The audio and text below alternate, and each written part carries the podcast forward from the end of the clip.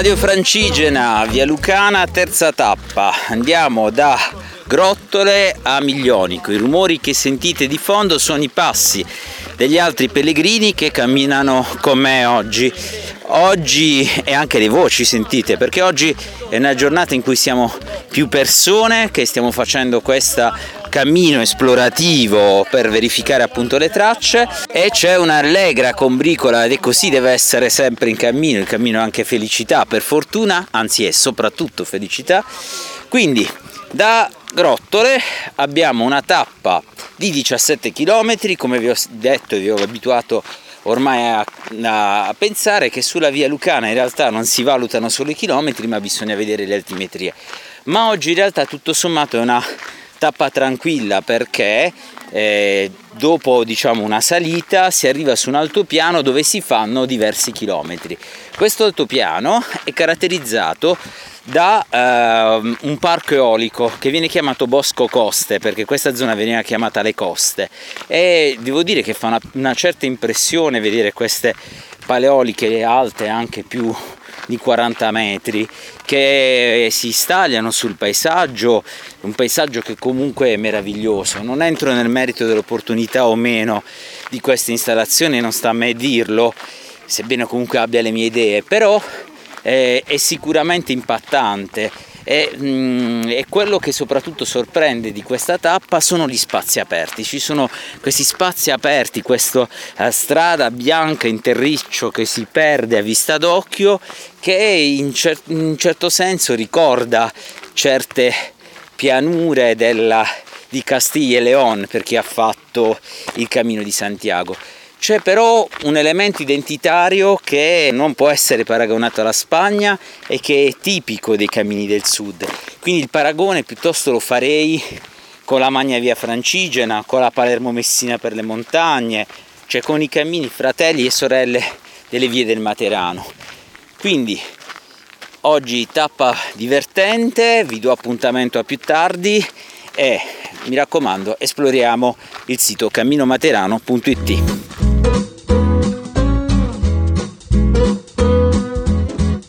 ho detto che abbiamo attraversato un altipiano caratterizzato dalle paleoliche e lo vedrete anche nelle foto, la proporzione tra l'essere umano che cammina e eh, queste imponenti strutture.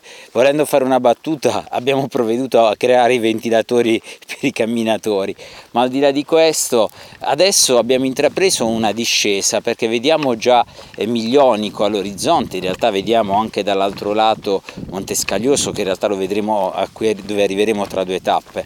Questo perché, come vi ho detto, occupando la cima i paesi della Basilicata sono molto visibili e si vedono tutte le torri di avvistamento.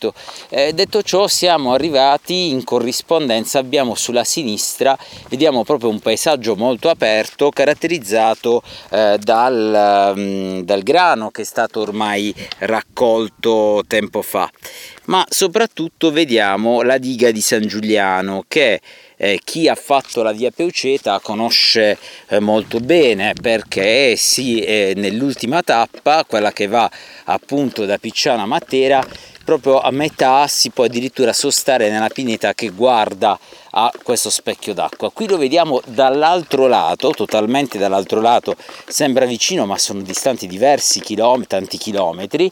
E, e, tra l'altro oggi purtroppo vediamo come la diga sia uh, quasi, non dico quasi vuota però ha veramente c'è carenza d'acqua. Tenete conto che quest'anno non solo non ha nevicato ma era uh, per tre mesi non ha piovuto quindi questo ci deve anche forse far riflettere sulla questione dei cambiamenti climatici che sembra qualcosa di lontano, che non ha avuto già un impatto sul territorio, ma in realtà, eh, quest, in realtà è già tra noi, stiamo già subendo gli effetti e quindi questo ci deve sicuramente far riflettere.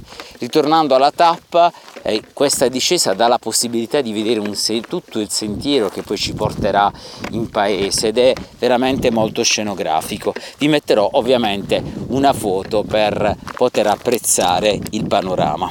A dopo per l'arrivo quindi a Miglionico.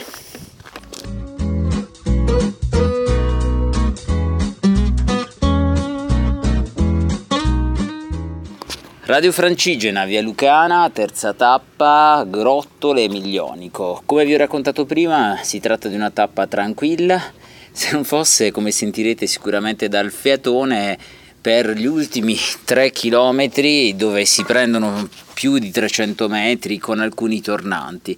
Devo dire che questo normalmente una salita del 10% è impegnativa, ma non è la fine del mondo, se non fosse che ovviamente l'abbiamo fatta tra l'una e le due del pomeriggio di estate, di un'estate di fine agosto, quindi abbiamo un po' sicuramente patito. Comunque Miglionico è uno splendido centro storico che anch'esso è arroccato sulla collina. Ha un castello meraviglioso che è visitabile e anche attra- prenotando attraverso un'associazione si ha la possibilità anche di rivivere alcune storie del castello.